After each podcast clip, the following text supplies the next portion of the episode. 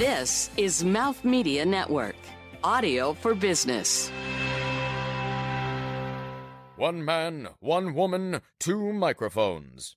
And Elsie. So, then three microphones. What? Th- that's it? That's the whole tagline? So what happens? really? That's it? Oh boy, are they gonna be steamed? I hope they didn't pay for this thing. They didn't. Oh, mm, okay then. What am I complaining about? This is Funny People Talking.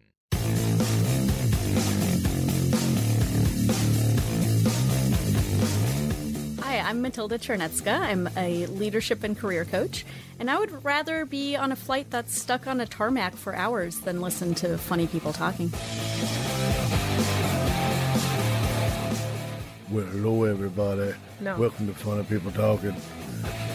I'm Marc Raco. I'm one of your hosts. I'm here with Danielle Beckmann. I'm here. I'm Danielle Beckmann, and I'm from Georgia. We're from Savannah. Where are you from? I'm I'm from outside of Savannah. I have a little bit of a Savannah accent, but it's not exactly the same. What happened was is my grandfather used to watch Elvis Presley all the time, and it, it kind of got into my so it's a little bit Mississippi, I understand. but it's uh it, it, it's also uh you know little Memphis, little Savannah, so it kind of squeaks back and forth. Yeah, my aunt Beanie, she's from Savannah, Georgia. right. And if you just tuned in, you are listening to the Funny right people- episode. It's funny people talking, to everybody. I'm Marc Raco, one of your hosts with me, Danielle Beckmann. Hey, Oh, my- Danielle Beckmann. Hi, Mademoiselle Danielle. Yes, I am Mademoiselle Danielle, and I am here. You are here. You Uh-huh. are. I can testify. I'll testify. She's here, and also I'll testify. Elsie, the producer, is here. texting right Hi, now. El- Elsie. No, what are you no, busy no. with over there? Mm, looking up stuff. Okay. Elsie's I always get scared definitely when she's looking. She always looks up stuff, and like 19 minutes later, she has it for us, but it's really powerful. I'm well. I'm always scared that she's replacing us. Oh, I think that's quite likely. So anyway, Like- uh, how, how are you doing, Elsie? I'm fine and busy. How's your cat? None of your business. Yes. Yeah. Fine. Okay. Okay. Uh, anyway, I haven't heard about the cat. I know. We we should talk about that. What what has been the latest thing with none of your business? Mm, I don't know. H- Healthy, and Health-wise? Yeah, he's great. He's. Okay, that's all we need to know. We're done. Also with us, we're very pleased to say is Matylda Czarnecka. Did I pronounce that right? You did? Yay, Matylda with a Y. Yes, Matylda with a Y in the middle. And uh and that's why she she put her she did like the Y in YMCA just now that that also looks like what do you want to know it kind of it, it was great she It was she- awesome. full extension so anyway Matylda Czarnecka she is a life and leadership coach Leadership and career coach. a leadership and career coach, uh, working with executives and so forth. And also, I happen to know, although I really don't know if this is something you want me to reinforce or or, or point out, but I'm still going to say it because I think it's really cool. She she she has some level of expertise in imposter syndrome as well, and has held a number of workshops uh, on on that as well, or or, or seminars, uh, whatever, uh, um, educational. Oh my. God. So- okay, can we do one whole other episode Just of funny people talking on that? Because I feel like that will speak to a generation. Yes, we can. That is awesome. All right, great. So um, anyway, welcome Matylda. We're so Yay. happy to have you here. Thank you. Um, and uh, and I happen to know because I know Matylda through Mouth Media, which shares a space in which Matylda is often present, and I got to know her. And in addition to being a delightful human being, she's also not a horrible hugger. So she likes. She doesn't do the side hug. She no what side kind of hugs. hug do you full, do? f- full on good Full Matylda hug. hugs, Okay, that's good. right? No high fives. Oh, Well, yeah. she'll do High a high fives five. too. Sure. Okay, but when you meet a person for the first time, do you say, "I'm a hugger"? Like, are you that? Not necessarily. Okay, I it get you. depends. Unless it's like a warm introduction. It progresses. No, I get you. I It get you. No, but you know how some people are literally like they say, "I'm a hugger," and they have to hug you. Yeah, mm. And then what if you're not? it's you know? presumptuous. Mm-hmm. Well, what do you say? You say, "Oh, good, I'm not a hugger." I don't know. Can I go up to someone like that offers me their hand and say, "I'm not a shaker"? I'm not a shaker, but I'm a mover. Is that good? I, I Does that mean you, d- I'm a you dancer. do a little dance? yeah, then? you do a little dance. Well, That's you know, right. like the saying "mover and shaker." That's what I meant. But yeah, hey, What are you frowning over there about, Elsie? Nothing. Okay, I think she literally just fired us and got a I, replacement. I feel feel comfortable Via with that now. text. Yes. Uh, anyway, so uh, we um, before we uh, Yeah. go too much further, I do have a question for you. Yeah, Danielle. Marc. Danielle, What? well, I'm gonna tell you already. I'm pissed. Well, I can understand why you'd be pissed. By the way, Okay, yeah, because can't you see my situation? your situation is very strange. Yeah, Okay. Well, the situation is this: yeah. you are dressed exactly like Elvis Presley. Exactly. Like Which I, I get now why you were doing the accent. Yes. I didn't put and two. I know. together. If I turned a corner and I saw you, I'd go, Elvis. Oh, Danielle. So I'm curious. That's not how you dress every day. So why are you doing it today? Today, Yes, today is National Dress Like Elvis Presley Day. I do not believe that. Is that a real In thing? my mind, it is. I said, you know what? July 2nd, let's be patriotic. Who wore the American flag in a cape better than Elvis? No one. So, exactly. Except for me today. Boom. Oh my gosh, Do you that see is my a. patriotism? That's quite a cape. Miss- Thank you. The polyester is chafing slightly. I really can't understand how he wore this like six days a week performing or however much he performed. but you know, um, actually, I feel like is his birthday soon? It's in August, I believe. Dang it! I'm not positive. No, I know he No, died in It's August. in January. Oh, okay, Oh, well, January. we're all wrong. He died in. August. I remember exactly where I was when Elvis died. I was in the Catskills with. uh I was a kid, and uh and and we were at a place called Winter Clove up in Round Top, New York, and this big old 17 late 1700s inn that Wow. still exists now. And uh in in this big living room and someone had heard something about this. We were watching TV and they had the news flash and uh and I just you know it's one of those like where you were when very kind of iconic. moments. yeah. Well, yeah, and so I knew this would really speak to you today, Marc. So I also wore this outfit. okay It was actually on sale at the rental shop. Really? But do you know what else? There's going to be a, a biopic coming out. about uh, I know Elvis. I'm and Harry happy about Styles might play Elvis. Boo. Or Ansel Elgort. He's good. yeah What were you going to ask me? I I want I want to know if you have a nerd tip Oh, sure.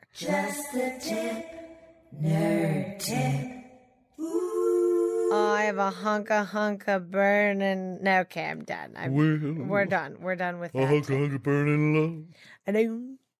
Um, I actually do. Um, today I'm gonna take this cape off. It's a little okay hot. all right I'm sorry, you guys. There's just chafe, chafe, chafe, that's fine thanks for committing Oh, oh, yeah. I mean, it was this day. Okay, so I do an, a little nerd tip every episode, and this one is a tip uh, or tips on how to study like a nerd. oh And I thought this was awesome for people like in middle school all the way up to grad school. Uh, and by the way, she yeah. pointed to me when she said middle school and Elsie when she said grad school. I would just like to point out. I did. That was not not on purpose. Um so this student who um goes to the University of San Francisco, her name's Natalie Oxner, and she wrote this cute little post called Six Tips for Studying Like a Hardcore Nerd. Oh, the Oxner And I was like, method. method. Yeah, the Oxner method. And I was like, this is actually really cool. Okay, number one, treat yourself to some cute school supplies. Duh, that is so brilliant. I literally just got some of the cutest post-its and Sharpies last How does week. that help it you makes study? me Wouldn't it just distract you? No, it makes you want to use them more, which makes you excited to learn. Like I want to make a mistake so I can use my cute Snoopy eraser. Oh yeah, or like my little uh, whiteout tape. Yeah, no, you don't want to make a mistake, Marc. I- You're working backwards. It's fine. Middle school to grad school. Pointed at Marc again. Number two, Mm. this is another one she says study way ahead of time in little Yes. chunks. Okay. She said, I know this sounds annoying and it's something that you don't want to do. And she said, but you should try to commit to it, even if it's 10 minutes every day. I, I am believe that. obsessed with this girl. Yeah, I like it. It makes perfect sense. There's no way that would happen with Okay. me. But I know, see, middle school. Number three, set well, I a mean, time. I, I would like type my papers on a typewriter, by the way, because that Oh, was before we had like regular computer computers. oh, yeah. I'm old. And uh, anyway, so um, awesome. I would literally type because you get like one take on a typewriter, basically. That's it. I would type my paper like an hour before class, write it as I type it. Like I didn't study and then I wrote it down. And then I'm This is why you have a show it. called Funny People Talking About Improv because you've been Instead of being a improvising your way through college. That's right. I understand, Marc. Okay, sorry. continue. Number three, set a timer on your phone for a designated study time. That's obvious. Number four, be colorful. She said that she had a high school um uh a teacher who color coded everything and it was so helpful for like di- like verbs nouns adjectives etc i was like hey five What if you're colorblind? Are you going to be unable? well okay my boyfriend is colorblind this is a real I didn't question know that. oh it's bad the cones in his eyes we're not sure but anyway maybe um maybe then instead of color coding you could do like pattern coding Sure. like stripes, polka dots, right? Okay, I have two more. Get a distraction free interactive studying zone, which she called office hours. I was like, that's cute, which basically is like accountability partner studying. And the last one is fascinating memorize and retrieve. So she said that essentially you write down the material you need to know over and over Mhm. again. And then it's not enough just to look at the words on the page. You have to write them. So, like certain learning styles. And that's how I actually memorize too. And Me that's why typing isn't as good as writing. all of the How cheat crazy. sheets I made for tests, I never used one of them, but I would write these little cheat sheets for myself and Right. I'd have it in my pocket and I never used it because I'm an honest guy.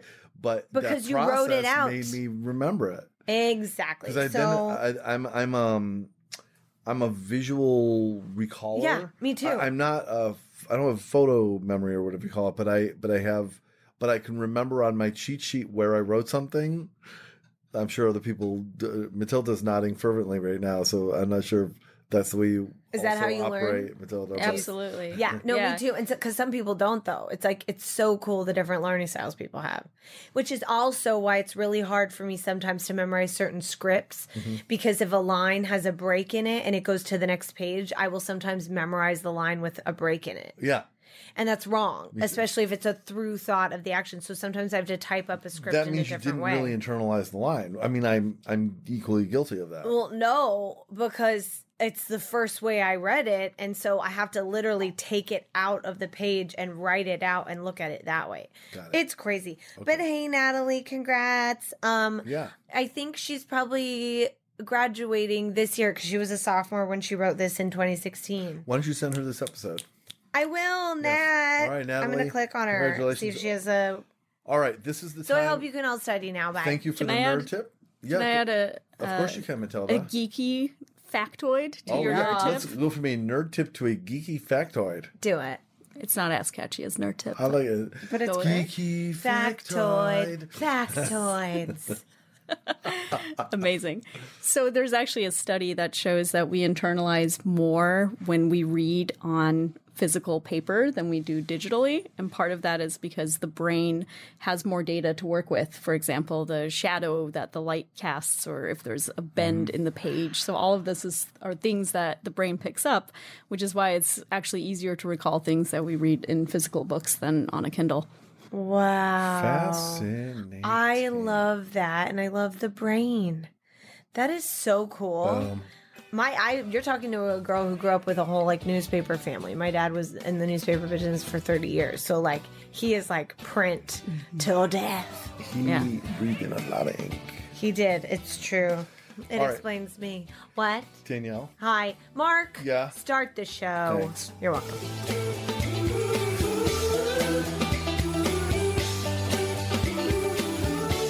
From the Mouth Media Network studios in New York City, and from the same people who brought you Monkey Radio with Marc, this is Funny People Talking with Marc Raco, Danielle Beckmann, and Elsie.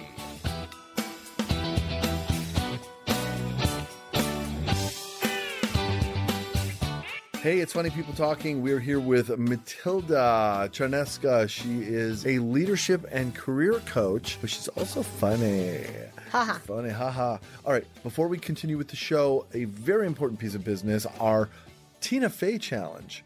Appeal, whatever we decide to call it this particular episode. It's uh, really our effort to get Tina Fey to interact with the show in some way.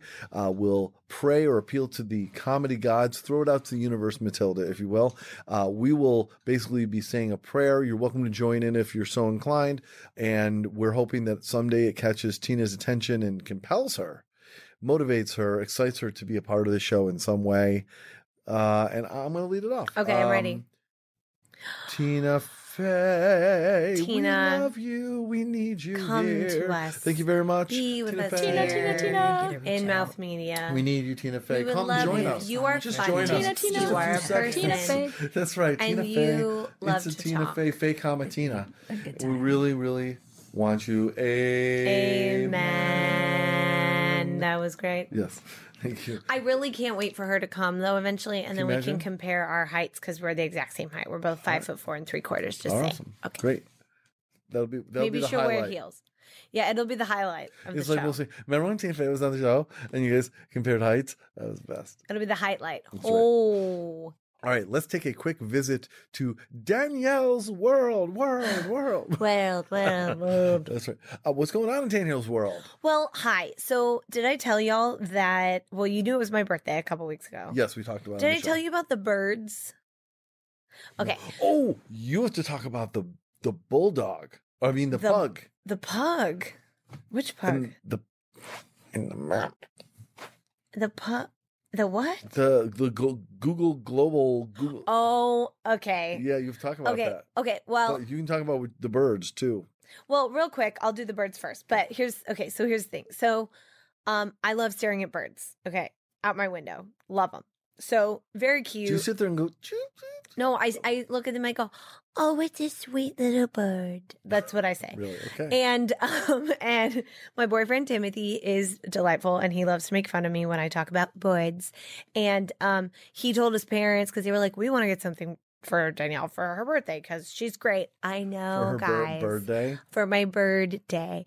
And they ended up getting me these dope binoculars that are super nice because the process to get to that place was hilarious because he said that he was chatting with his parents and they were like, "Well, we should get her a bird identifying book because she should learn she I bet you she wants to know the species and I bet you she want to learn about them."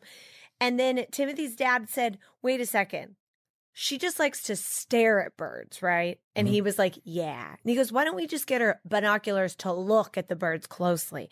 And then they were like, That's better than this book she might never read. Listen, I do want to learn about them, but I also right now just need to look at them to get to know them. So that present paired with a year long membership to the Brooklyn Botanic Gardens was my birthday present. And my dear friend Marc Raco just got married at the Brooklyn Botanic Gardens right. about a month and a half ago. And I think us visiting there for your wedding inspired that gift. Whoa, whoa. I haven't the asked gift that keeps on giving. What do you know? yeah, and that's actually how Timothy said it. He was like, I have a gift that keeps on giving for you. So he got us a That's dual membership. So I'm pretty excited. Now, real quick, back to my birthday. Yeah. I chose this restaurant called do you do you live in Brooklyn? Do you live in Manhattan? East? Village. East Village. Okay, so you're off the F train. Hey, so am I, girl.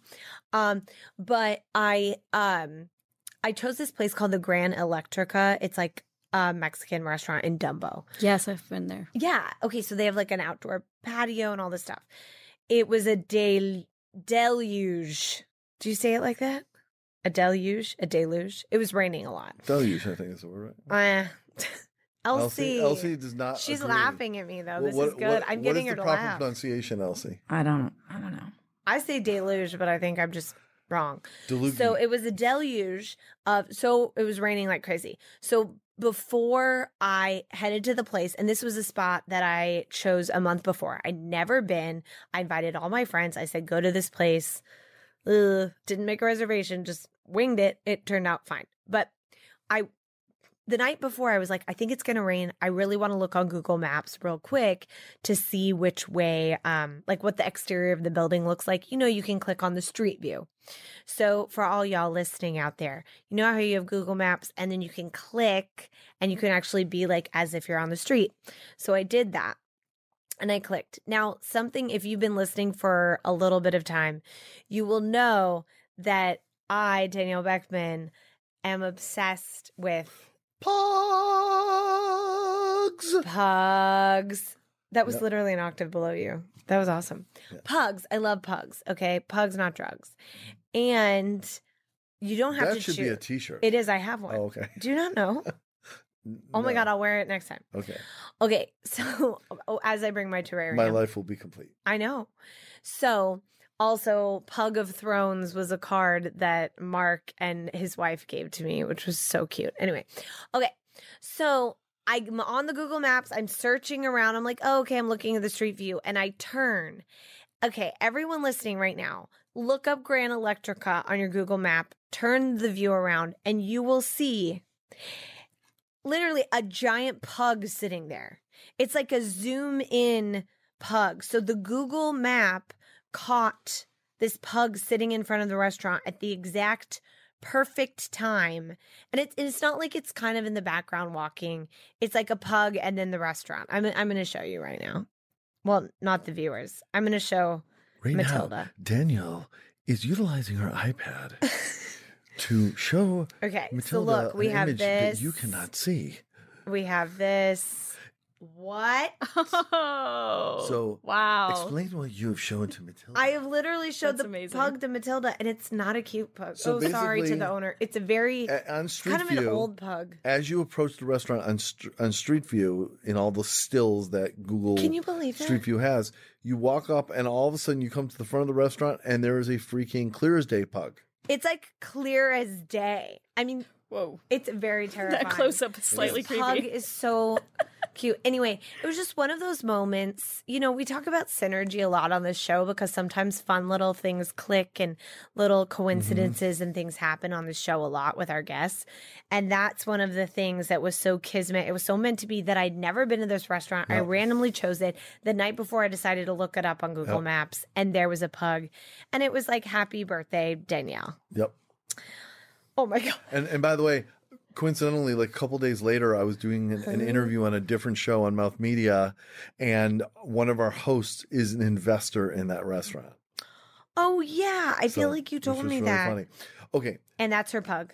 No, there kidding. you go. Uh, all right. Anyway, uh, thank you for that. Uh, real quick, we're gonna do uh, give Elsie a little little screen time, a little mic time right now, and we're gonna take a little walk down movie reviews before you've seen the movie. This is where Oh. we dive into Elsie's keen ability to see into the future and evaluate movies that she's never seen, but size them up on basically how good they really are.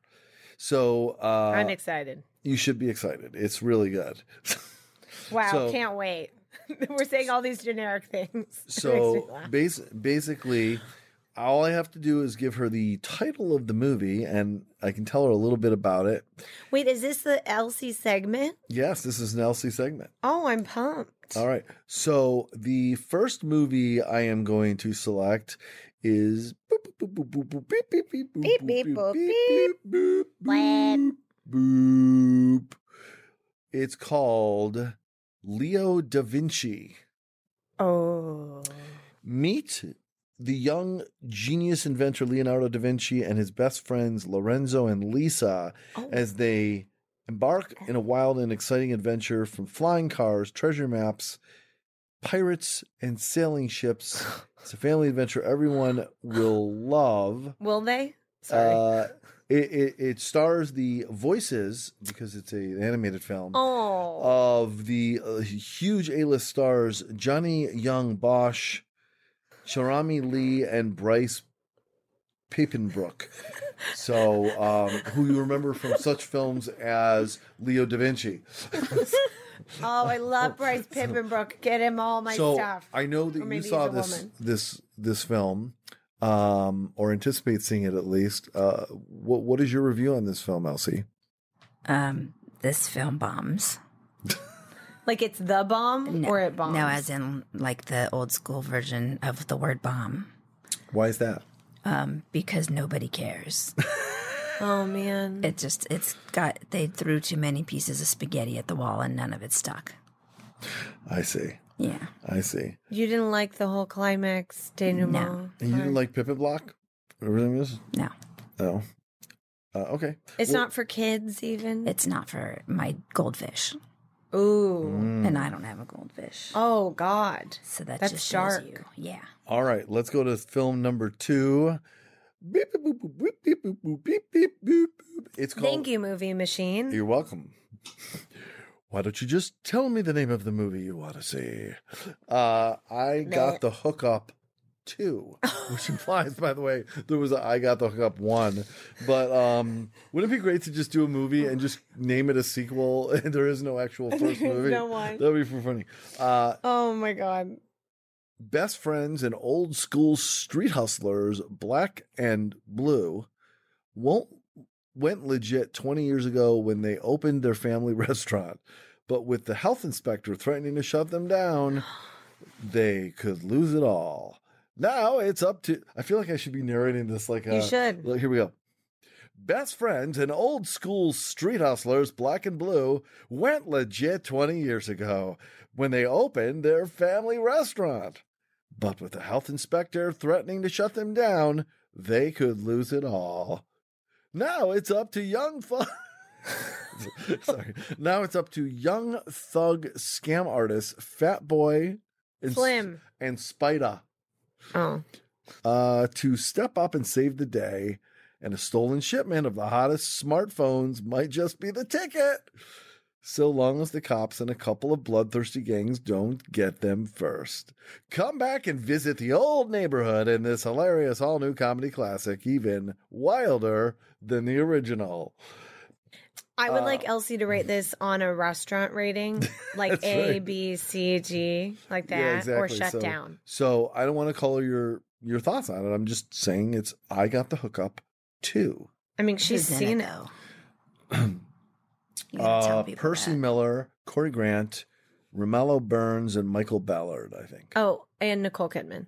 Nicole Kidman. She's in it too. She's in everything. Well, Nicole, as usual, you know. Yes. So the hookup one was successful enough to have a part 2 hmm Um, but this is a case of maybe they should have just stayed with the original and not taken it any further. Um, it it does have a decent viewership, so people were interested. But once the reviews get out, it gets canned, Ugh, goes to video, and that's that. Yeah, Got it. it's not even a and it and it and it wasn't hilarious. It tried really hard, but It no. tried. Yeah. It tried. Well, you know, with the smartphones, how can you go wrong? All right, one more. Beep beep beep boop, beep beep beep beep beep. Okay, Beep. Doctor Sleep. It continues the story of Danny Torrance 40 years after his terrifying stay at Oh, the yeah. Overlook Hotel in The Shining. Ewan McGregor, Rebecca Ferguson, and newcomer Kyliegh Curran star in the supernatural thriller directed by Mike Flanagan from his own screenplay based upon a novel by Stephen King. And, and I do like the poster. It just has a giant red rum. Oh, So um, this is actually uh, not coming out till November, but I know you got an advance copy of it. Yeah, because you know, um, the books they're always a hit, and um, people try to make movies out of it because they figure if it's an attachment to Stephen King. But the thing is, is that Stephen, you know, he licenses the rights and stuff, but doesn't necessarily have say in the production or the casting or any of that stuff. And that's where a lot That's of people go wrong. Yeah. Yeah. So sometimes you'll have a Misery or a Shining or a, um, you know, Yeah. uh, Shawshank Redemption. Gotcha. But sometimes you'll have a, a Maximum Overdrive or what's, you know, Yeah. like that. So this is kind of in between the two. ah. Yeah. All right. Well, um, it'll be interesting for us to check it out and compare notes. oh wow! So I I'm not going to see any That of you them. found those reviews hilarious. Yeah, Hysterical. they are. Yeah. Uh, I'd like to do one more, and I'd like to give Matylda a shot at one if you're up for it. Sure. Because I, I know you've seen some movies yourself. So I'm going to just pick one random that I know that you've seen. Beep, beep, boop, beep, boop, Beep. beep, beep. Yeah, beep. Thank you. You're welcome. Uh, this is called uh, Lido or Leto. I'm not sure which, but I'm going to say Lido. And it's an avant garde Russian filmmaker, Kirill Serebrennikov, uh, who uh, made Not far The from. Student, returns to the big screen with a tribute to the early years of Russian rock. Leningrad in the summer in the early 80s, a sm- smuggling LPs by Lou Reed and David Bowie. The underground rock scene is boiling ahead of the perestroika.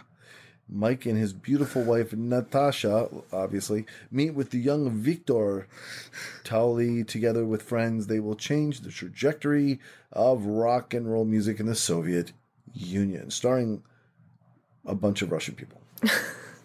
What did Uh, you think? Yeah, what did you think about this one? Yeah.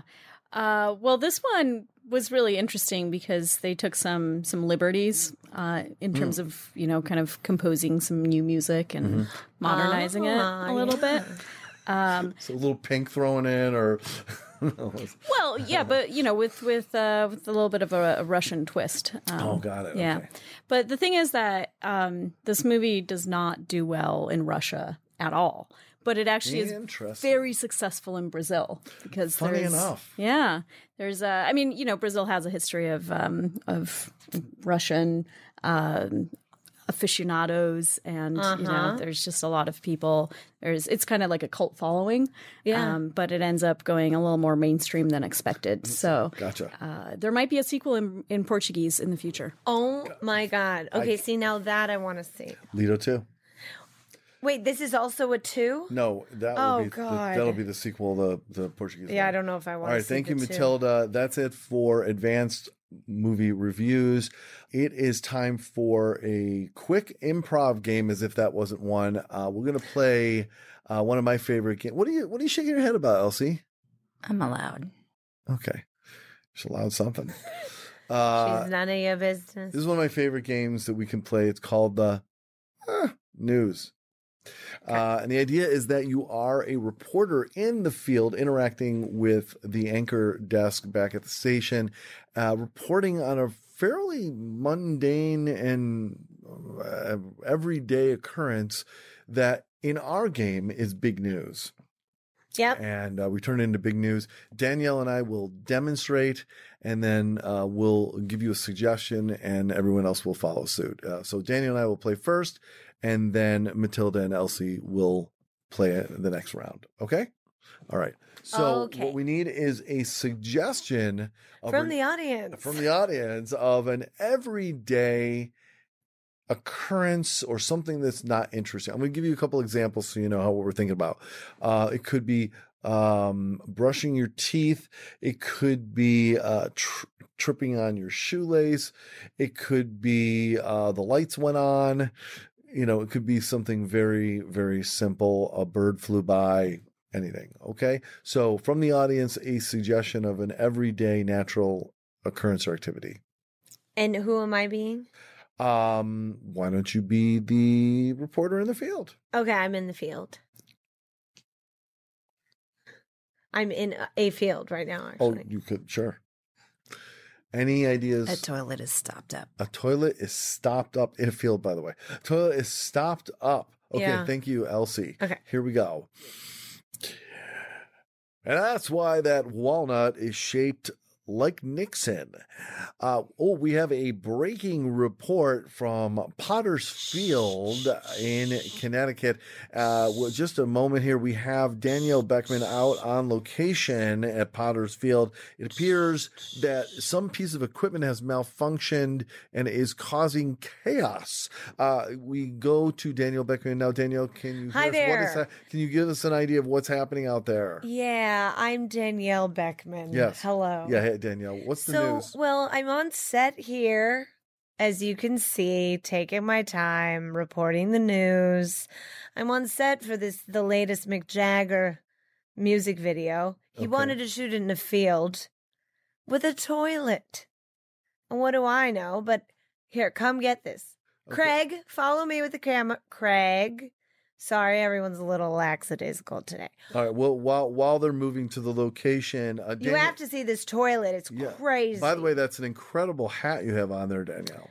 Oh, this is uh so the debris doesn't hit me. I see. Okay. We're about to plunge this sucker. Ah, got it. Okay. Yeah. So why Mick Jagger needed this thing in the middle of a field, I don't know. Is this a post-surgery issue? I I don't know, but this is his first comeback music video. So over here, Craig, Craig. Craig, could you get a leg on? We we Cra- only have oh, so much here time. he comes. Right, here he thank you. comes. He his his shoe was stuck in gum. Uh, so here we have this stopped up toilet. As you can see, there's um a lot of blockage. We have our friend. Um, uh, she's her. What, honey? What's your name? Um, my name is Molly. This is really, really embarrassing. Sorry, Molly. Okay, well, Molly's the plunger on site, and we're just getting what we can out of this toilet so Mick Jagger can have his glory moment. I don't know if I even want to stick around. How are you in the studio? Okay. Um. By the way, behind you, I'm pretty sure that's Mick Jagger. Oh, oh yeah, yeah. Uh, I really don't really feel like chatting with him. Uh, it's a long story with my ex, but All right. um. Anyway, All right, so uh, here we are. So it's really interesting. The toilet's um stocked up, and I recommend you all get out there and see his latest video. All right, Daniel Beckmann putting the pot in Potter's Field. No, no. Oh, I'm sorry. Um, Elsie, yes, It- you it's Potty's Field. potties. potties. All right, Putting Elsie, the pot in pot. Elsie making her paycheck right there. There we go. All right. Well, that's Daniel Beckmann out in Potty's Field, Connecticut, with. Oh, I got sprayed. Turn it off, Craig. Turn it off. Oh well. So That some- took weird turns, but it it went somewhere. Did it? Did it? Yeah, I liked I'm- it. I'm- I think good. the whole thing went in the toilet. Yeah, okay. Oh man. Well, then that's only one person's fault. And Remember it's you worried mine. about being fired? that may Oh, have just dang happened. it! Am I going to be fired today? No. That's two strikes. Uh, no, thank you very much, Danielle. Oh God. All right, let's try this again. let's try to do good. No, I'm kidding. No, let uh, Matylda. There are no and wrong Elsie, choices in there's no improv. There's wrong I just yes wanted to and. use all the, The only wrong chances choice is who's that doing I it. could for toilet jokes. Oh my God. I love you, Danielle. Okay, He what- says that when he feels bad for me. Oh, I, It's true. You can listen to the episodes. Nothing. Just go. okay. Elsie getting crabby. Uh, Matylda. Yeah. Um, why don't you be the reporter in the field? Elsie will be the anchor. Uh, a suggestion of an everyday uh, activity. Um, Everyday activity. an everyday normal activity or Yeah. occurrence. Uh, how how about I have um, one. Danielle? You've got one. Filling an ice cube tray. There you go. Filling an ice cube. That took me a long time to say. I do you guys know what I meant? Yes. Filling up refilling the ice cubes. Yes. You up for this, Matylda? I literally just made ice for the first time this summer a What? couple weeks ago. Really? I'm so proud of you. Yeah. so for I don't years, use ice in winter. I was gonna say for years and years and years, you were Oh. just like, "What is this thing in my freezer? Seriously, what the hell is this thing?" Yeah, I Is this keep I keep it empty in winter. Yeah. okay. Waffles, yes. All right, Elsie, go ahead and throw this to Matylda in the field. So uh, we have Matylda out in the field, and there's been a uh, crisis of uh, not having enough ice cube trays, and and people uh, facing the conundrum of what to fill the ice cube trays with besides water, just to make it more interesting. So uh, we'd like to have Matylda take it and uh, give us some examples of what are going on in the field with the ice cube trays and and the liquids that have been perplexing people. Matylda, take it. Yes, Elsie, as you know, there's been an extreme drought happening, and people are in panic because their drinks are not cold. And so, as a result, uh, there are all sorts of things happening in terms of water replacements within the ice cube trays. We've got soup, we've got watermelon juice, we've even got tears. People are crying over their drinks being too Holy warm, so they're filling the ice cube trays with tears. Wow, Yeah, wow. it's pretty dramatic. Um, and and what are the alternatives to the ice cube trays that are helping people cope, like to bring a little joy to them with this this crisis? Um, are there different shapes? Uh, maybe a recall to something we mentioned earlier with a shaped ice cube tray with a nerd tip or something like that. There are very colorful ice cube trays. Um, people are spray painting them to make them more joyful, uh, to encourage more uh, more usage of the ice cube trays, uh, and to encourage people to bring more liquids that they can freeze. Wow. Um, are, are are people worried about um, when the soup cubes melt that it kind of changes their beverage? It does. It Wow. does. And um, are there trauma units set up for this? Trauma. There are those trauma units are filled with trained pugs to cheer people up. oh, well, there you go. Well, there you go. All right, because everyone loves a good pug. That'll bring a smile. Okay. Um, do you have any warnings or uh, anything that the general public needs to know about this? Or um, Attention, clear the area. Clear the area. you didn't know there were going to be sound effects and stuff, did you? So, um, Matylda, um, back to the question: Do you have any advice or or tips or um, or warnings for people to you know keep an eye out for, or or shopping tips or um, anything, anything that the people need to be aware of? I think the people need to be aware that once they fill the trays, they need to find a freezer that is plugged in. Okay, so thank goodness it's just a liquid shortage and not electricity, because yeah. All right. Well, thanks, Matylda. Thank you for um, your excellent reporting skills. Uh, we'll come back to you at a later time and check in with you. Thanks a lot. I want gazpacho. That's just Chilled soup. delightful. Okay, Matylda and Elsie win win the I don't man think news. There's a contest. I, there is in my mind. Well, not in mine. I have a I question. live free. What, we we did have a Death Star. ICQ We did. on Yes. this episode. Am I right? Yeah, last episode. Last episode. Ah, crap. I know. It's okay. All right. I recalled something that you wouldn't even know what I'm talking about. That's I went with the colorful Yeah, supplies. that's awesome. Thanks for rolling with it, but not saying what are you talking about. That's improv. Nicely done. Nicely done, both of you. Very funny. Thank you. All right, we're going to take a quick uh, pause, and when we return, we're going to return with Matylda and learn all about her from one end to the other, whatever that means, right after this.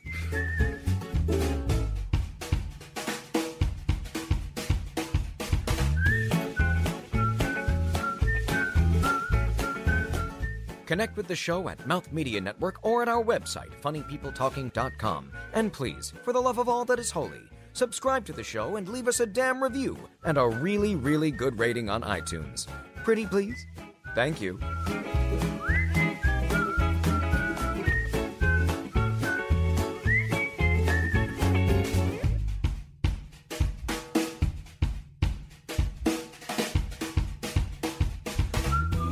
Everybody, funny people talking. That is what this show is. Uh, there's people here. We've been talking, and hopefully some of it's been funny. But right now, we're gonna take a. We're gonna take- be talking. We're gonna be talking with Matylda Czarnecka. She is a leadership and executive coach. No, you know, what what are you? I, I usually just say leadership coach. Keep it simple. She's a leadership and career coach. That's what it was, not executive. Uh, she's a leadership. She's, she's she coaches leadership.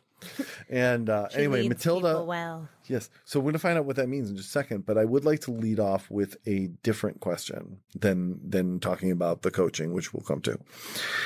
Before the show, you mentioned to us that you were not born in the United States. Is that okay for us to talk about? Absolutely. You're not born in the United States. Uh, you were born in Poland, in Warsaw, and you emigrated to the United States at four years old. And you do speak Polish, and you've been back to Poland and but um th- there's no trace of an accent i mean you have a perfectly american quote unquote accent whatever that means and the united states is, is really the home that you've known for most of your life uh my question to you is what do you think the culture of poland and and your your par- you have a mom and dad My father passed away when I was young. So I'm- I'm sorry, when I sorry. refer to my parents, it's my mother and my grandmother. gotcha okay Yay, my best friend has the same. He- his mother and his grandmother. That's awesome. yeah. So uh, your your uh, your mother and your grandmother uh, raised you, and you. Uh, so my, I guess my question is, as you work professionally, what do you take from your Polish? The the impact of the Polish background.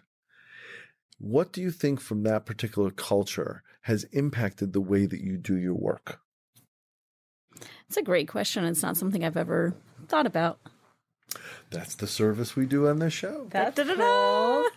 So I don't mean it as like a haha answer that question, but I mean I, I'm curious because the work that we do is often a byproduct of who we are, which is many layers, and often that includes the culture that we brought up with. You know, I come from a, a um, although I'm also of German descent, I come from Italian her- heritage We're the same. and Italian, the, there, Italian, there is- German. there uh, many cultures have a, a very high work ethic, but in our particular case, that that was um because of who my grandfather was he worked in the mines and he worked in the you know putting up uh, water towers and he worked the trains and all that stuff you know putting tracks in and all that kind of stuff so i'm saying Wow, very labor so, intensive. so my brother and I both have a very, very heavy duty work ethic, and I believe a lot of that came from the culture side of our of our family. Yeah. So what do you what could you point to, if anything, that you can identify from your Polish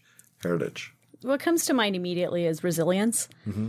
in terms of uh, if you look at Poland's history, Germany and Russia take turns taking over. So it's pretty incredible that it's still on the map. Truly. I've Yeah. got it. No, I've got it. No, I've got it. Yeah, yeah, like that identity there in the country itself. Mm-hmm. Yeah. Yeah. Um, and uh, I mean, my grandmother lived through World War II, and there's a lot of stories there, um, and you know, some pretty incredible resilience, uh, you know, just in my family history. So I think growing up with that and hearing those stories um, at the dinner table is something that is deep within me. So um, I think it it really has affected in a positive way how I approach challenges and adversity, you know, kind of like, well, okay. like uh sure, bring it. What's next? Uh Yeah, or, wow. you know, trying to Interesting. um or or just believing that things can be rebuilt or um recreated that, you know, that there's always the possibility for another chapter. That's cool. I love that word possibility. Like sitting there in a moment being like, okay, what's possible? Like, what's next? That's cool. So there's a lot of leadership coaches out there. Uh, first, tell us what you do in, in your own words, because because someone may think a leadership coach means one thing, another. How do you define what you do? Yeah, we like your special sauce. What is it? Um, so I always talk about coaching from the perspective of goal setting. So much of goals of coaching is around setting goals. And I believe that there's two different kinds of goals. So the goals that we often set out for ourselves are transactional goals. So these are things that you can put on a to-do list. It might say, you know, be something like, I want to, you know, get this get promoted to this job title or I mm-hmm. want to increase revenue of, you know, my company by X percent. Um, and those are really important because they give us direction and we know when we've achieved them. But there's another kind of goal, which is a transformational goal. And a transformational goal is less about what do you want to have and more about who do you want to become? What's your version of leveling up? What's your 2.0? So cool. And so when you focus on a transformational goal, the transactional goals kind of take care of themselves because you've leveled up and of course you become the kind of person who of course you get the promotion of course you increase the revenue because that's just who you are. And that's that kind of change it's not something that you check off and then there's something else that pops onto the to-do list you know that's permanent uh, and then you continue to operate from that level. So that's that's the kind of coaching that i focus on with my clients. It reminded me a little bit of something I'd read recently, which I'm sure is not a new concept for you at all, but it talked about it was Arnold Schwarzenegger was actually talking about it. It wasn't something I read. I saw him giving a talk. He was talking about a plan B and versus your plan A and just having a plan, although I guess it's good to be prepared, having a plan B in the first place means that you have um you're at least some of the time you're thinking about not doing plan A. Like tapping you're out? thinking about plan B. you're Like, thinking yeah. about it. You're organizing the plan. So the more time and the more of your thoughts work about the thing that could go wrong, you're not taking that energy and putting it into the thing that it may already be in motion that you're working on and have some success in. That is why it is your plan A. And and and the reason I said that that made me think about it is plan A should be your destiny, should be who you decided you're going to be, the person that it's simply the skin you're about to walk into that's already you out there. Um, you know, when I moved to New York, a lot of people, I heard this from so many people, and it was meant with love. You know, you always can come back. Mm-hmm. And every person that said that to me and understood why they said it, I said, you have to understand, I'm not coming back. It's not that I don't want to be here. It's that I must succeed. This is what I am going to be doing now. I couldn't allow myself to have that plan B to not decide who I was going to be, whatever ultimately happened in the long run. So, anyway, I'm sorry to take you off course. That's that's what I was. You reminded me. Yeah. So I have another alphabet game to kind of turn that one on its head, which Goody. is so you can also think of your goals that you're setting in terms of ABC, but kind of in reverse. So your plan A is this is what I'm going to do, and this is what you know. To your point, I'm not coming back. Like this is what I'm going to do.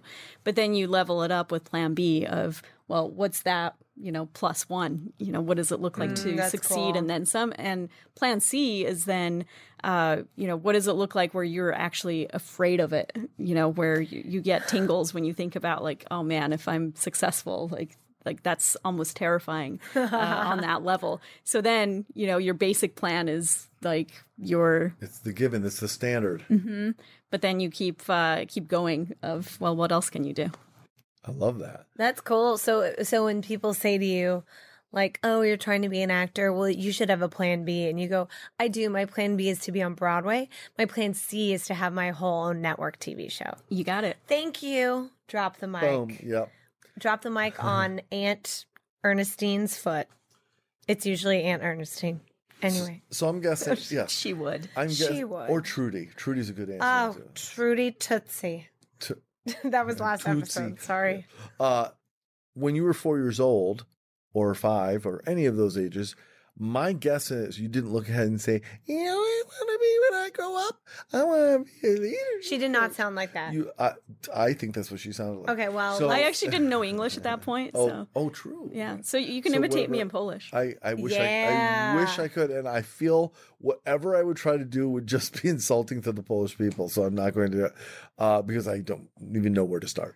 I don't either. So whatever it doesn't matter. You could have been thinking in any language. The point is, is you didn't say to yourself, "I want to be a leadership coach." How does the path your like your life took? How did it end up in this? And how does this relate to the you you thought you would be? Well, this is one of those things that only makes sense in retrospect. Like so many, Like it, it all was leading to mm. here, but you could have never known that. Yeah. it doesn't make sense often along the way, and then in Okay. retrospect, you're like, oh, okay. Okay, so what was that? So, well, so there's two things that come to mind. So I can tell the full story, and I'm happy to to tell the narrative. But there's two moments that that are poignant since we're talking about family history. So these are um, two things. One thing is related to to my mom. My mom gave me some of the best advice that at the time made no sense. um, but I remember in my senior year of high school, I was super stressed out because I didn't know what I wanted to major in in college. So this was like, you know, high drama, right? it's like, mm-hmm. you know, in high school, everything's a really big deal. And um, so I'd gotten uh, accepted uh, to Syracuse uh, in their Yeah. journalism school, and I was debating between I was accepted into the news into new Newhouse. Yeah. yeah, exactly. Interesting. Yeah. cool. And I did end up going, but I couldn't decide whether I wanted to be to major in photojournalism or in uh, print journalism. Uh, specifically, there at the time the majors were separated out even more: newspaper, magazine. Um, so I was thinking about being a, either a magazine major or a photojournalism major, and I was so stressed out about this. And when I got stressed out, uh, I would clean my car thoroughly. So my mom found me in the garage, and I was, you know, detailing the car. So And someone walk by your car seat on the inside and go, oh, crap, Matylda's really stoked up right now. She's got oh, something on her mind. Right? right, Oh my gosh, what a great byproduct though for anyone Oh, getting to really? ride in your right? car. right. So what happened? Yeah. So my mom's like, "All right, what's up?" And I was like, "I don't know what to major in." And my mom said, "My mom's a, a professor, by the way." So she's like, "Well, first of all, you have until the middle of your sophomore year to even declare. So go to college first. And second of all, you're going to have a job that doesn't even exist yet. So it doesn't matter what you major in. And at the time, that sounded so unhelpful. Hmm. But hmm. in retrospect, she was absolutely right. Wow. wow. I mean, coaching did technically exist then, but you know, No, it wasn't what it is now. No, it's not. and also it wasn't something that either of us were aware exists. Um, and um, and then I had a series of jobs that did not exist uh, before I had them. You know, I had jobs that uh, either I invented or were created for me, or you know, like there were there were all sorts of adventures along the way. Um, so that's one thing that kind of comes to mind. Fascinating. That is so fun. It's like instead of you fitting into a peg, people create your niche. As Mm-hmm. people encountered you, they were like, "Well, we have to create this for you." Yeah. I love that. Do you think in Savannah, when you declare a major, they say, I do declare They do. they say, I'm going to be an English major? "I'm gonna get my BFA." That's right. My Sorry. buffer. wow. Well, you know, it's so it's because my dad went to um he got his journalism major at uh, Columbia, Missouri. And then my boyfriend studied media journalism at UNC Chapel Hill. And you did you go to school for journalism, Marc? A film. Oh, but you got into I get, well, because Newhouse had a film TV program. Ah. So I ended up doing that. I don't think we knew this about each Oh, other. wow. I ended Oh, up being a TRF major. How about that? Yeah. I went to RIT in Rochester. Oh, okay. So um, that is so cool. But you got into Syracuse. I did. Okay. Syracuse or Rochester and Ohio State were the three schools I was looking at. So Okay. You just wanted the snow. that's what I wanted. I just wanted the beauty. Actually, it was snow. it was really cool because my father worked at RIT, and at the time, several schools had an exchange program that if someone from the Ohio, a professor from Ohio State wanted to send their kid to RIT, someone who had a kid from RIT could send them to Ohio State, and they would basically comp each other out in terms of paid Yeah. tuition. So that was pretty. That that was why I was looking at those three schools. Oh, that's cool. Yeah, yeah. So anyway. Oh my God, let's talk more to Matylda. My brain, I was just like, wow, Yeah, I know, it Rochester. just went away. wow. Woo. Wow. Um, so Matylda, so you one of the things that we mentioned that you're an expert in, or or uh, maybe I'm overstating, I don't know, but I know you know a lot about, and you kind of led the curve a little bit because now it's like a it's a bona fide thing out there. Um, but you were talking about it before it was really widely talked about, which is imposter syndrome, which now a lot of people are talking about. And I don't know how much they're talking about it because it's something I mean, you can you can say what you think about this. It, this is really kind of something now. It's a it's a thing. A lot of people are talking about this. I'm, I'm hearing it more and more. Imposter syndrome. So not just what is it, in case people are not familiar with it, but how was it that you kind of caught on to this a little ahead of the curve and started talking to people about it? a lot of the workshops that I create are workshops that I need myself. Mm-hmm. So mm-hmm. I needed to overcome my own imposter syndrome. So and and then I created a workshop around it and, you know, figured that other people also experience this. I've experienced imposter syndrome quite a lot, which For makes me an imposter syndrome expert. That's funny for people listening who don't know how would, in like a quick definition, would, what would you say imposter syndrome is? It's feeling like a fraud. It's feeling like you're going to be quote unquote found out, like someone's going to find out that you don't know what you're doing and you don't belong there. Um, it's it's that sense of I have no idea what I'm doing. Mm-hmm. Wow. And so, like, what would some of your workshops consist of? All of my workshops are highly interactive. Um, Cool. so I always have people engage with each other. Uh, you know, kind of creating a, a safe space uh, for sharing, and you know, people can share as much or as little as they want. So there's always a worksheet, uh, but there's also an invitation to uh, share to the group. Um, and one thing that's true about imposter syndrome is that it thrives in secrecy. So the more we experience it, the more we don't want to talk about it. But when we hear other people experiencing similar feelings or having similar experiences, it Especially actually people we diffuses it. respect. Exactly. That's the key, right? So, do you Mm-hmm. make sure that these workshops are a certain caliber of professional so people feel like they are in the company of like people? Yeah, absolutely. That's cool. Then takes the stigma away. Mm-hmm. Yeah. Um, I, I do want to tell you that every time I hear the word imposter syndrome, I think of the workshops that you do. You're like my imposter syndrome poster professional. Thank you. Thank Um, you. That's It is awesome. one of my favorite topics. I think it's really interesting. Um, so, what does exa- uh, leadership coaching look like for you? What, what is the process someone might go through in a general sense that you would lead them through? And I'm less looking to like, let's learn about Matylda's practice or her consulting work, and more like, what would someone that's already experiencing some level of success, what kind of and here's why I'm asking the question. There are a lot of coaches out there these days. Everyone, their brother is a coach. There's all these services that I, I learn how to assist become a, coach. I assist an empowerment coach. Literally, like me here in the room. There's But- two, two out of four people in the room. But there's a lot. That's of- crazy. There's a lot of yes, it is. There's a lot of coaches out there. That's what I mean. That that that make me wonder. What have you done that's so special that you're in a position to coach other people? Not you, Matylda. uh, A lot of people, and it's like this thing. It's like it's it's you know they, if they can recruit people to coach, then there's a job for them to coach. But then there's like legit skilled coaches like yourself that have a real track record and also have accomplished a lot professionally. Can you talk a little bit about where you've been in your these jobs that you've created that you talked about? Because I know a little something about them, and they're not really small things.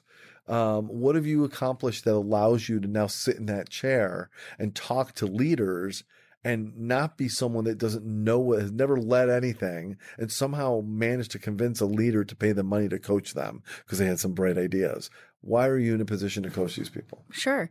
Well, first, I want to kind of clarify and premise what coaching is and isn't. Great. So, one of the great misconceptions about coaching is that it's directive or it's advice giving. Um, and it's coaching is, is a process, it's a methodology, it's a framework, it's something that I guide people through to help them find their own best solutions. okay So, in some ways, I think of myself as an archaeologist. So, I help people excavate whatever truth is within them. We, we usually know the answers, we usually know um, what the best solution is, but sometimes it just, you know, takes a little bit of extra, you know, I bring the tools and then we do a little dig and we pull out an artifact. I'm like, what's this? and uh, is this a bit like being a psychotherapist in a way the same kind of process of So, coaching has its roots in therapy, um, especially in CBT, but also um, in positive psychology. Um, but um, it's different in that, and this is speaking in extremely generalized broad strokes, but uh, I like to differentiate how coaching is different from therapy, but also from consulting and from uh, advising and mentoring. So, uh, therapy is often again generalization focused on the past and focused on healing. So it a- asks why are you here? What happened? Uh, let's go heal that so that you're not stuck and you can move forward. Uh, and coaching is very much focused on the future. And it's very much like yeah that sucks. What do you want to do about it like let's make a plan. What do you want instead? Uh, what do you want to replace this you know negative thought pattern with? Like what you know it's very action oriented and it's very outcome oriented um, and it's different than you know consulting and advising because it's not necessarily about um, you know let's diagnose the problem or let's fix it for you. It's it's more about i'm going to empower you to fix it yourself um, and it's you know and it's again different from you know mentoring because it's not necessarily meant to be directive mentoring is more oh i was in your shoes once and here's what i would do if i were in your shoes again and coaching is more about helping someone find their own best Yeah. solution uh, and move forward of, you know feeling empowered and, and leveled up Thank you for those differentiations. Yeah. That was awesome. Yeah, coaching is like the there's greatness within you and I'm going to help shine a light on it with you. Yeah. That's really awesome. how much of it is getting someone to know what they already know about themselves but getting them to believe it or or recall it or admit Unblock it, it, or unlock yeah. it Mo- much of it is things that they already sh- should be believing about themselves and know about themselves and it's the connection of believing it that and taking action on that belief Often, yeah, it's often already there. It's just a matter of you know, of of just the insight that it is there. Um, I often, you know, my clients' goals are my goals, and I often think of you know myself as someone who is a potential seeker. So I see the potential in people, and you know they might see themselves at a certain level, and I see an even higher level, and then I hold them to the, what I see. Um, so That's you know, awesome. it's like, yeah, you, you think you're going to goal A, we're actually going to goal C. You just don't see goal C yet. Um, but also, uh, sometimes there are moments where I believe more strongly in my clients' goals than they believe in them. Um, so it's it's really kind of you know being that co-pilot, being that person who um, you know can really lift someone up and and make you really see that you're absolutely capable. without naming names would you be able to give an example of of someone that you had worked with and and how that was true Yeah. Um, there's a lot of clients who I've worked with who've had um, limiting beliefs, um, perhaps because of um, past experiences, or perhaps because of um, uh, you know something that's just really stuck with them, where that's become a belief. You know, instead of there's you know there's the the difference between uh, who you are and what you do, and sometimes people say, "Oh, I I." failed at this thing therefore i am a failure so they internalize it and they become that so it's sort of like ungluing that um, and really um, you know focusing on like you know behaviors can change uh, thought patterns can change um, and therefore you can change your own vision of who you are Mm-hmm. So let's circle back to the career that you you made up or you invented, I should say, not made up. Um, uh, I was a circus ferry driver. Yeah. uh, no, but what, what what were some of the things that you did uh, as career milestones or whatever uh, that that ultimately led you to say, okay, here's what I want to do now. I want to spend my time helping other build people build their careers. Um, so what did you do? Yeah. So I started my career in journalism and newspapers uh, originally. Um, and the first newspaper I worked for uh, was the Durango Herald in southwestern Colorado. Nice. And at the time, uh, I was not interested in going into newspapers. I really wanted to do video production. But um, I was kind of recruited uh, to go there. It's a long story. Uh, with the promise of, and maybe you can do some video. And I was like, awesome. Um, but then it sort of, you know, it was meant to be like a three month contract, and then the three months were almost up, and I was like, cool, I'm gonna peace out. And they're like, no, no, no, don't go, because in the meantime they were short staffed and they trained me to do literally everything. so I was filling in for everyone on every desk. Wow. Um, and so, uh, so I was like, well, we should do video because that's the future. And this is, you know, 2004 before YouTube existed. Um, you know, this was when you still have to FTP QuickTime files. And it was a huge pain. Um, but uh, but I was really excited about this future. And um, at one point, the um, managing editor and publisher uh, took me out to lunch, and I had all these statistics about how video was the future. Uh, and um, and then we're looking at menus, and the publisher sitting across from me, and he says, "So Matylda, tell me about the internet. What do you think about the internet?" and so I like went on on all these statistics, and um, anyway, and afterwards, the managing editor was like, "I think that went really well. I think what's important is what was not said." And I was like, "I have no idea what that means, but okay." Uh, and then the following week, the uh, publisher said, "So I want you to research the internet, and I want you to take the next three months and uh, and just figure out our internet strategy. And every week, I want you to meet with me and teach me about the internet because we are." Uh, you know, starting to fall behind, and we need to really figure this out. And um, you understand the internet better than anyone here. So that was a job that just suddenly got invented wow. and it was amazing. Um, so I did that, and through that, I contacted a bunch of other people doing innovative things in newspapers, um, and then that led to me. Uh, one of my mentors um, in the industry got a job um, at another paper and recruited me to. Um, uh, again, the promise was video production, which I did some of, but then. Um, Google Maps released their API, and uh, I thought that was kind of intriguing because I was in a new geography and I didn't really know the lay of the land. Uh, so I talked to the uh, the web dev team, and I was like, "How do you how do you do this? How do you play with this?" And so I started, um, with their help, creating these interactive maps and um, and using mapping as a storytelling tool. With Um, pugs. of course, There you go. the pug map. Wow. Yes. Okay. No, keep going, please. This- I love this. and uh, so we had you know the the the top ranked restaurants map, you know, kind of color coded. Love it. Wait. So I'm sorry. Were you working with Google at this point? no, just their API. Got it. Okay. okay. Yeah. Um, but um, for those who don't know what that means, what does API mean? so an API is essentially when you tap into uh, an existing technology and can reference it and, and pull from it. So, for example, if you ever see that button that says login with Facebook, instead of creating a username and password, you're using Facebook's API uh, to pull in the login information um, and pull in, you know, your basic info to create an account without having to to do it manually. Um, so that's kind of the most common use case. Um, but in this case, yeah, without getting too geeky, Yeah. uh, you know, it was really a matter of um, of of creating these um, these maps where it was uh, information that was custom, but layered on top of Google Maps, so it looked like a Google map. Um, and then there were startups that started building on top of uh, this. Is like before Google released My Maps. Now you can do it yourself. Oh yeah. wow. um, so I started using, you know, that startups technology and, and working with the newsroom to t- train reporters on on how to use this and make their own maps. Um, so that kind of turned into like its own job. And then at one point, I was talking to my boss, and I was like, "So, uh, did you know that you can, you know, send custom text messages and have people subscribe to them?" And he's like, "You just signed yourself up to be our mobile expert." I was like, "Okay."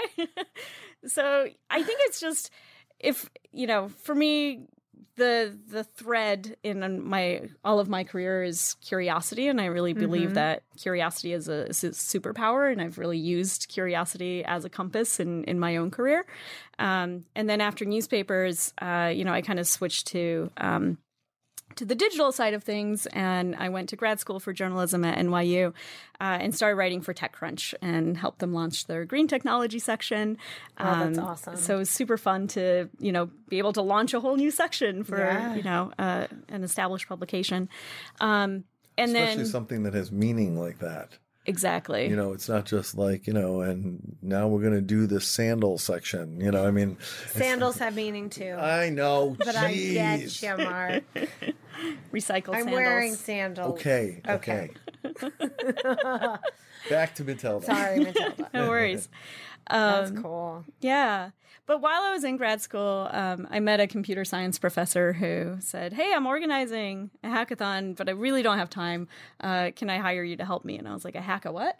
Uh, but I was like, You know, uh, I'm a grad student. You can hire me for a lot of things. So um, I ended up helping to organize this hackathon, which is a computer programming competition. And I was so inspired by total strangers coming together and overnight building something out of nothing. It was really just this celebration of creativity. Uh, and um, I was like, cool, that was awesome. And I threw it on LinkedIn because why not and forgot about it. And then I started getting cold emails from people saying, hey, we want to do a hackathon and we don't know how. Can we hire you? And I was like, well, sure. And so I sensed that there was a trend happening. And so I put together just a really basic, you know, WordPress site and um, invented a hackathon consultancy, uh, and um, and didn't expect anything to happen. But um, I actually a lot happened, and Wow. so I had clients from you know nonprofits, universities, um, recruiting agencies. Um, I Yahoo put me on a six month contract to do hackathons for them internationally in India and China and England and Silicon Valley.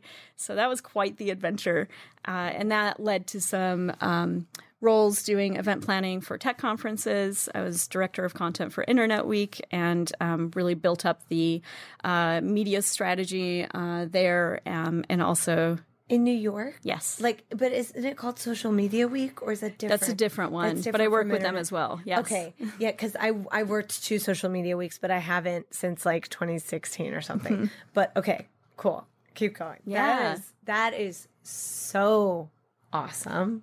It was super. It was super fun. Yeah, and that was a really large conference, and you know, uh, it was cool because it was you know it was um, identifying what the hot topics were in tech and what conversations we should be having on and off stage, and then inviting the speakers um, and uh, and just being involved with all aspects How of that. cool. So when did you decide, eh, enough of that? I yeah yeah no that's we're that's a great question because that is what led me to um, to coaching was I got burnt out of event planning. Um, at one point I got a job that on paper seemed like a dream job but in reality it was just a very poor culture fit. And most importantly the events that I was asked to produce were not interesting to me. Um, they were just kind of regular you know run of the mill networking or fancy dinners or or things Was that it almost getting too easy for you in a way also? Um, it's just that I wasn't passionate about the skill set. I was passionate about the content. I got into events because of hackathons, not because I really be enjoy inspired. spreadsheets. Yeah. Yeah, and I feel like event because I work in events as well. There's so much synergy again, um, but it, it's it's almost like every event in the- is it is the same in a way, but so many fires come up that you have to put out that it can get monotonous, even if there's different people, different city, different whatever. It's kind of the same craziness, ebb and flow, and then die down, and then you're done, and then what's next? Yeah. So, yeah, so what was that transition? So I reflected. Well, first of all, when I left that job, I uh, my network was really generous in introducing me to opportunities, but they were all event planning opportunities, and that's when I realized I'd suddenly gotten myself pigeonholed, and that's what I was known as. So I started reflecting on my career and realized that the most memorable moments, what they had in common, was connecting with people, was um, you know, being of service, having a direct impact, um, and mentoring came to mind. You know, I'd done a lot of mentoring at startup incubators and accelerators, so I kind of came at it with the question of how could I turn mentoring into a career? And that's when coaching popped up on my radar. And as soon as I discovered that coaching exists and is a quickly growing field, everything, you know, synchronicity just started to happen and everything just started to line up. Um, so uh, I met a coach uh, at a party and I was like, tell me about your life, tell me everything. Uh, and I ended up hiring her and she was my first coach. And that was a really powerful experience because it completely changed my relationship with uncertainty from fear and anxiety to curiosity and adventure. I have no idea what I'm doing with my life. I can't wait to see what's next. But also feeling empowered and I can pick up the pen or the typewriter in Marc's case and contribute to that chapter. yes, pick up that huge typewriter. That's That's right. That's right there, Shani. Um, it's so true. I hear so often. I mean, my coach that I assist now, she talks about her coach all the time to the people in the the program that she's coaching. So it's it's funny to hear her talk to her clients about her coach and their their minds are probably blown. Like, what? My coach has a coach? But it makes so much sense. Would you go to a dentist who doesn't have a dentist? No, heck no. Well, most therapists who are worth their salt have therapists. Ew, because, yeah, you I know a few. they- anyway. yeah. Um, Oh god. All right, so I, I'd like to finish on this note here. Uh, let, let's relate to the the theme of this show in a way. Funny comedy. How do you see Matylda the concept of humor being important to you, if at all, to one the process that you go through in your coaching, and two the path that you set people on and the way that they rediscover and deploy themselves towards their own success. Mm-hmm. I think humor is such a powerful tool for shifting your state, and that can be really instrumental in in coaching and in creating that mindset shift. So, uh, and humor humor in, in a coaching context for me begins with rapport and really with with trust and with creating you know that safe space where people feel like they can see things from another perspective. Um, but also uh, i think that we're so good especially in our culture of taking everything so seriously. Uh, and I don't think that seriousness is necessarily a prerequisite for success. I think commitment, I think integrity, I think dedication, but you can do those things and drop the seriousness. You can be committed, you can have integrity, you can be dedicated and uh, still have a good time. Yeah, and in exec in executive environments, I would assume that the seriousness is almost the prerequisite. But also, I don't know. Not everyone has a funny bone, so maybe they try. I think everyone has a funny bone, Danielle. I think uh, It's on your elbow? yeah. But I- I okay, no, but a yeah, it's called but- a weenus. It's your elbow. I thought it was called no. No, I thought it's it a called weenus. humorous. Ha! Oh my gosh, that's funny. It's true. I know, but this is a weenus. The the little I point hit is my called elbow. a weenus. Yeah. Oh. No, I so am resonating with that though because I've worked a lot of like corporate events like doing check-in or mic running or all the events I've worked and there's definitely this facade and then what's funny is there's a happy hour after and everyone feels like they can let loose and it's like mm-hmm. why can't we bring that that levity to the whole day You know, of be this conference Wouldn't it be great to start the day with a happy hour? No, God, No, no, no, mimosas. you- I mean, you don't. uh, So whatever you have non-alcoholic cocktails, but you still go through the motions of a That's happy cute. I like that. and you start the day out with a happy hour to say, well, let's do what allows us to release ourselves to do our best work and to be ourselves. And I mean, you know, why not? That's fun. I like it. Um, because at breakfast networking in the morning, no one's doing that. They're sitting there and they're catching up on their emails and they're, Yeah. you know, or whatever, um, or sleeping in or on the golf course Whoops. or whatever.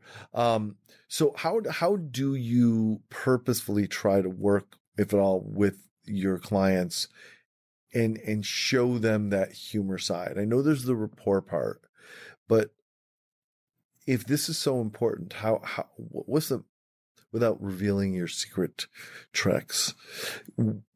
But Matylda, how do you actually make that happen? How do you instill that in them? How do you get them to get in touch with that side of themselves?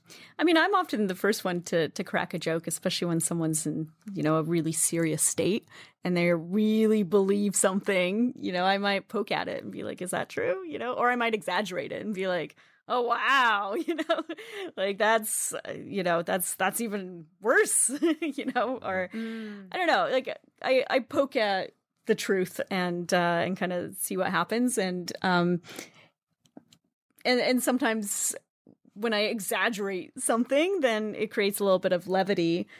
I, you know, in in college, I had a, a fortune cookie that said, and I taped this on my mirror because I took myself way too seriously in college, uh, and this actually helped. Um, but it said, "Happy is one who can look in the mirror and laugh," and I think that that is so true.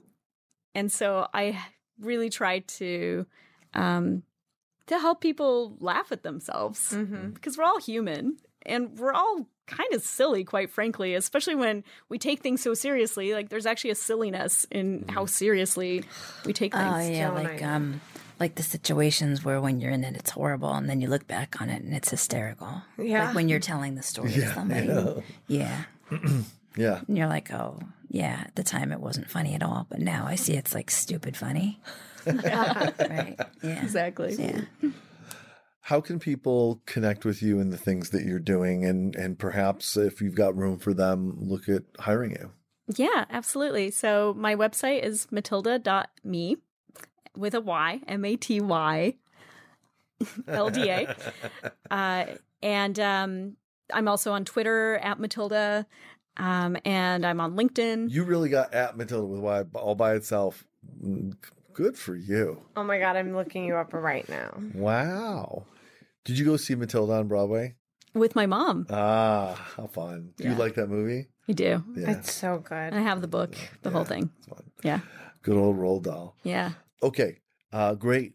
Well, for those of you out there who are you seeking new clients now or accepting new client Is there room for new people? Sure. Uh, and I do one on one coaching. I also do group coaching and team coaching. I work a lot within companies um, and I work a lot with people who are either are about to get promoted or uh, have just been promoted.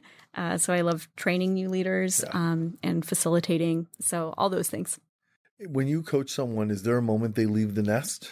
You, you, they've accomplished their goal. Good luck to you. Let me know how you're doing. I'm always here for you. Absolutely. Okay. And that's one of the differences between coaching and therapy is that coaching has an end point and uh in therapy kind of you're not sure when you're done, but that also kind of accelerates the urgency of like, okay, there's limited time. Well, much like coaching, that is the end of this segment. We have to let you We- free like a butterfly. We're not done with the show yet, but we're at the end point of going through Matylda's journey for now. Uh, but Matylda, thank you for sharing so much and, Thank and you. inspiring us, frankly. And congratulations on the success that you've carved out for yourself oh so many times. Thank you've you. really created your own road. Thank you so That's much. really great. Thank you Uh, for having me. Absolutely. Okay, so uh, quick pause, and then it's time for. End of show food. End of show food. Uh, right after this. Bye.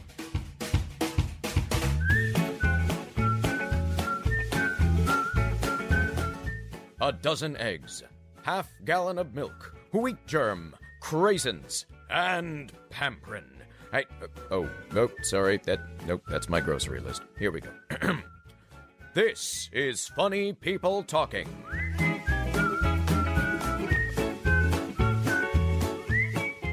It's the end of the show, everybody. That means it's time for end of show food. That's right, end of show food. Uh, Was that was so bizarre. that was just a Danielle zipping in, up the show. zipping up the show or whatever with her little zip. She she's a little, I don't know what it is, but it's got a zipper on it, and she zipped it. That is really loud in the microphone. It's my iPad case. It I'm so sorry. It's quite all right. We all enjoyed it. Anyway, so uh, it's time for end of show food. That's when Elsie shares something that she's found as she scours the world um, for, Or at least um, New York City. or at least New York City for really interesting, cool, different things that we can taste. You never know what it be. It might be a uh, food. It might be a drink. It might be a candy. It might be who never know what she's going to come up with. And uh, it might and- be a snack. Candy is all right. So what we're gonna do is uh, she'll share with us what it is, and then uh, we wait to eat it until she says go, and so we all can enjoy it together. And uh, then what we'll do, Matylda, is rate it. We'll rate it on a scale of chickens. So basically, you can create your own numbering system of chickens. It could be out of 362 chickens, or 19 chickens, or whatever you want, or 10. Uh, and uh, that's how what you think about what she's offered. Okay. So Elsie, it's your turn. What do you All got? right. So What you got, girl? today I have a sweet end of show food. Ooh, ooh, I Oh my God. Oh Carrot cake Oreos. Oh my god. cake. My friend Becky Abrams Oreos. did a review of this on her Instagram that is delightful. Oh, All right. We're gonna have to see how it, it how it holds up. All right. So it says carrot cake flavored cookie with cream cheese frosting, flavor cream. Uh, my guess is no carrots were harmed in the making of these Oreos. you know, let's look. Let's see. Hmm. huh, hmm. Reading. Uh, no, because I'm guessing there's no carrot cake in it whatsoever. I don't think there's. Now I'm li- I'm I'm looking up. I don't see any carrots. Look, she the, her her cover photo is the carrot cake. That's Oreos. outstanding. All right, well, that's I am excited. All right. Yay! Here we go. All right, so Elsie is breaking. Oh, wait, wait, wait! Picture, picture, picture. Oh, criminy. sorry. So shout out to Becky Abrams. Uh, she works at Stacy Gallo Casting, where I've assisted Ah, before. Cool. And after we eat these, she had she put a mini They smell like description of cream what she thinks they taste like. I'm gonna see if it holds up. Cream cheese, like raw, stale, or like fresh cream cheese. Oh my! I know what Ron Can't wait. Oh, we're not allowed Wow, to eat yet until. You know what? I was given a carrot cake at my fourth birthday, and it had a huge Mm. carrot on the top and a bunny. And I turned to my mom and I said, "What kind of cake is this?" And she said, "It's a carrot cake." And I was like, "Why do you put vegetables in a, In a cake, cake. mother?" And I ran away. uh, it was at a gym, so I like I could run probably away and like delightful. bounce in the bouncy thing. Um, like you know, one of those like gymnasiums, like those like fun bouncy gyms. You- Have you ever looked at an Oreo like the pattern on the cookie? Yeah, it's really Pretty unique. interesting. Are we about to eat it? All right. Um, it smells just like carrot Wait, cake to me. how does. is everyone gonna eat their executed Oreo? Well, I take mine apart, but A five, six, seven, eight. Are we allowed? uh, ready, set, go. Oh, mm. Yeah. That's very carrot cakey to me. Um hmm. There's a bit of a finish. For me, there's a bit of a chemically finish. Hmm. I'm gonna. I read the description that my friend Becky put, and I'm gonna have to agree with her. There's an eggnog thing going on here. Hmm. Hmm.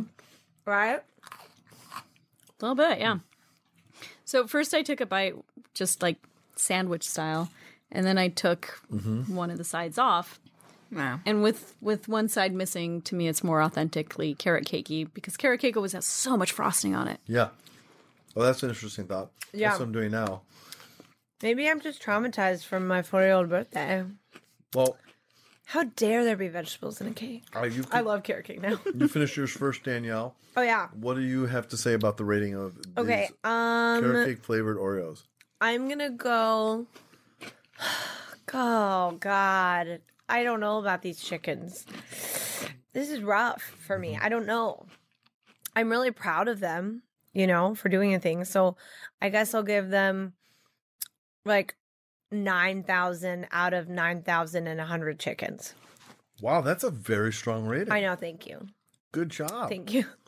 Um, and real quick, my friend Becky said this tastes like eggnog filling and cinnamon Teddy Graham dreams. That was her assessment. it. It's funny because I was gonna say, yeah, the the outer part tastes like uh, graham crackers to me. Okay, cinnamon yeah, graham crackers. Yeah, yeah, yeah. The ones where they got like the sh- the cinnamon sugar Yeah. on them. Yeah. uh, okay, that's very Okay. good. What was the deduction for? Uh, the deduction was for um, slight confusion. Okay, However, I'm proud of them. Elsie.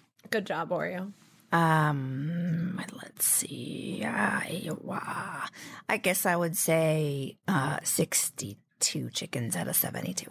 Yeah. Got it. And Yeah, I mean, I like it. I thought it tasted pretty good. I don't have that chemical super aftertaste that you're talking about.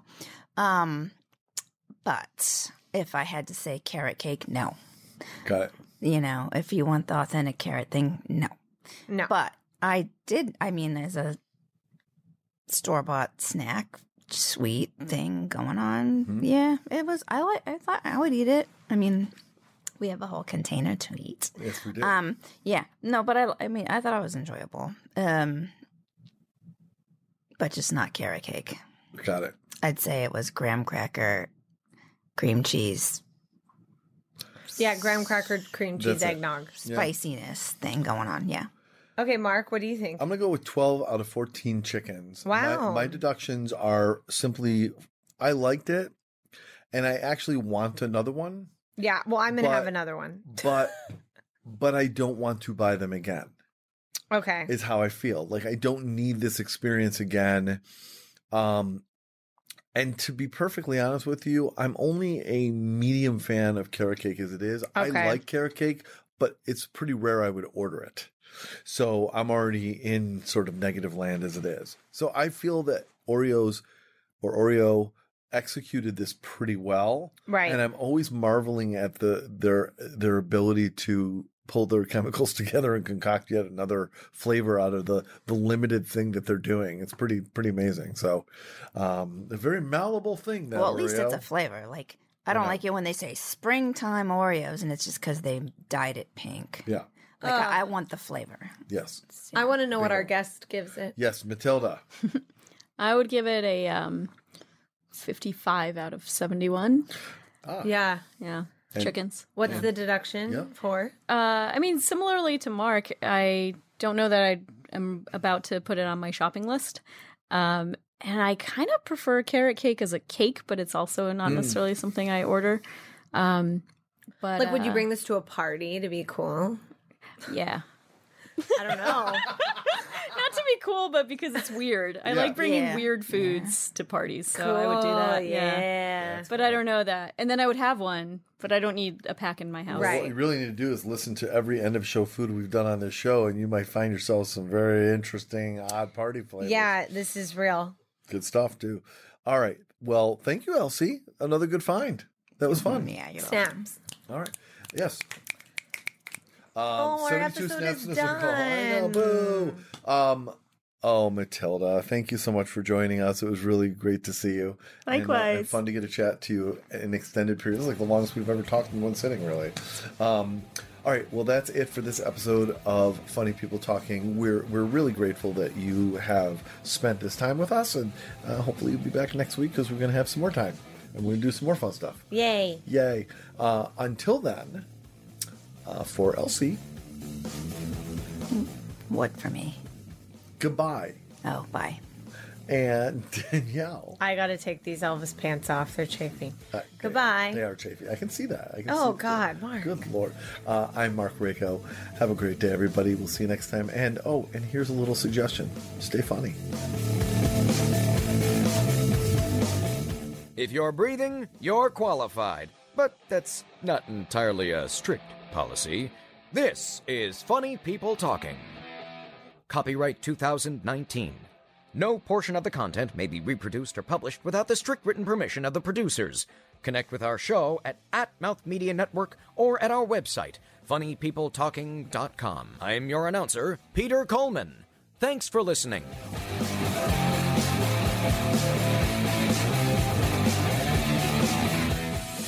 This is Mouth Media Network, audio for business.